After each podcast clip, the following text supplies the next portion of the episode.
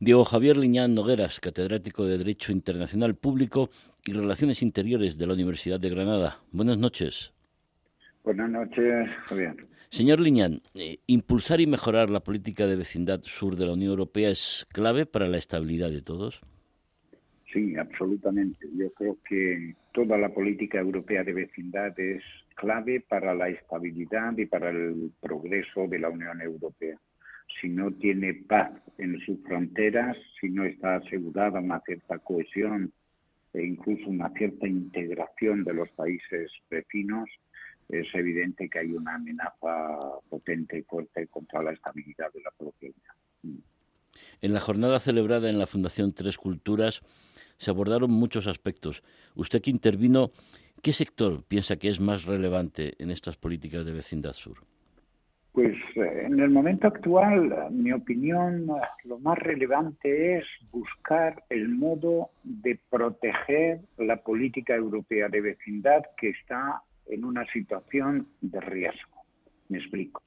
La política europea de vecindad para la Unión Europea es un elemento clave y la está cuidando, en mi opinión, bien. Para el sur, ahora tenemos esta importantísima iniciativa que es la nueva Agenda para el Mediterráneo, que si tiene algo de malo es probablemente el exceso de ambición, que puede ser un poco eh, perjudicial, pero, pero a mí me parece muy interesante. Y desde luego el nuevo instrumento financiero de vecindad, cooperación al desarrollo y cooperación, los dos de 2021, me parecen unos instrumentos muy interesantes. Pero me parece que hay una amenaza que hay que afrontar y que hay que hacerlo pronto. Me refiero a que mm, en la vecindad arrastramos desde hace por lo menos 10 años problemas que no hemos sabido afrontar bien. Y es que no podemos seguir considerando la vecindad solamente en términos de pura cooperación, sino que hay que incluirlo dentro del ámbito de la acción exterior, porque están planteándose muchos problemas propios de la frontera, no del ámbito de cooperación o de integración o de asociación o de partenariado con los países, sino verdaderos problemas de seguridad que tenemos que afrontar como tal. Entre ellos, no ya el tradicional eh, de, las cuestiones del terrorismo, sino que están apareciendo el problema de la gestión de los flujos migratorios en los que la Unión Europea debe de implicarse, creo, más. Y están apareciendo problemas porque hay unas estrategias concurrentes competitivas, digámoslo más claramente, incluso inamistosas, como es el caso de Rusia, evidentemente, de la estrategia rusa, que están eh, generándonos problemas en el entorno de la Unión Europea.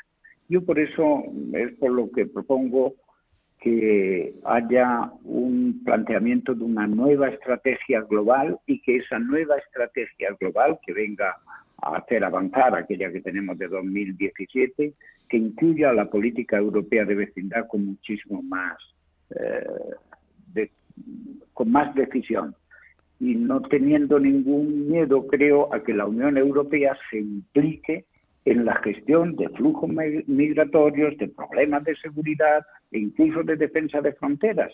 Hoy el presidente de la República Francesa, aunque sea otro contexto, pero está pidiendo que la Unión Europea entre y que acuda en, en, ayuda de Francia para la gestión de los flujos migratorios con el Reino Unido, que ya es un país externo.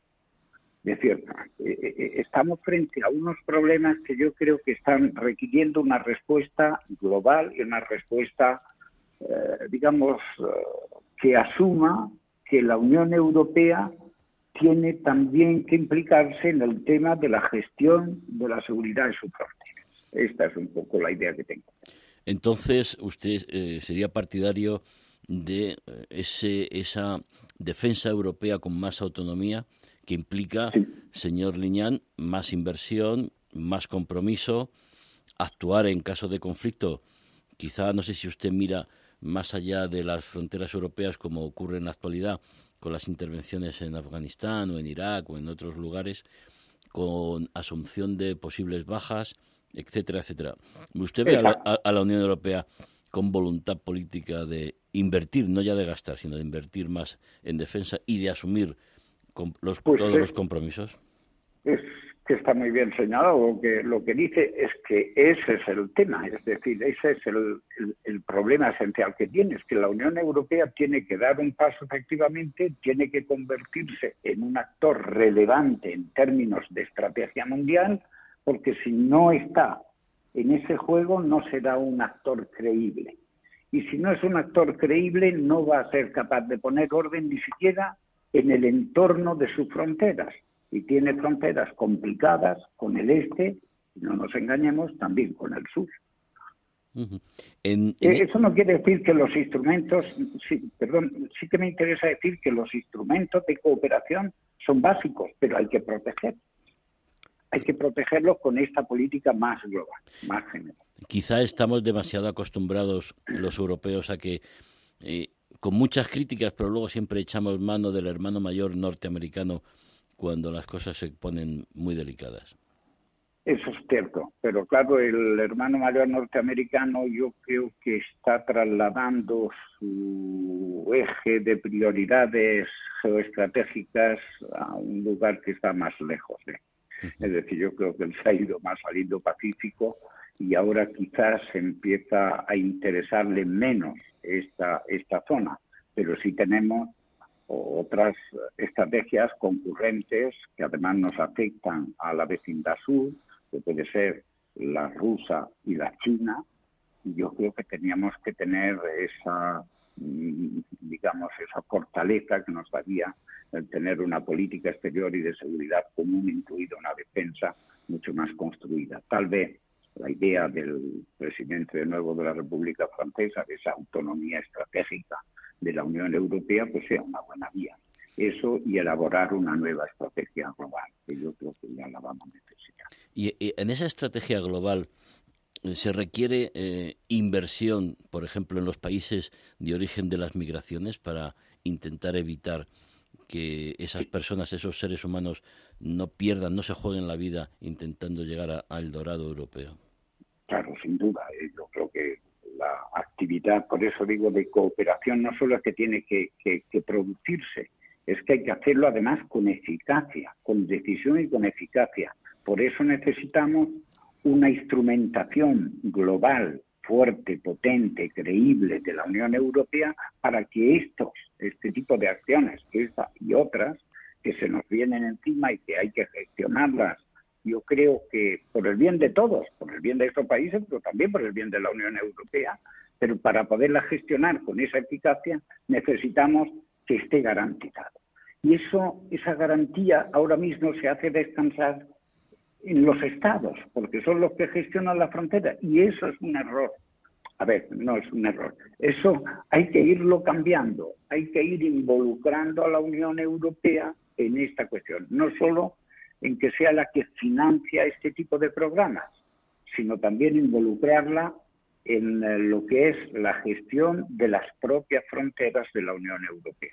Yo creo que es un paso que inevitablemente tenemos que dar.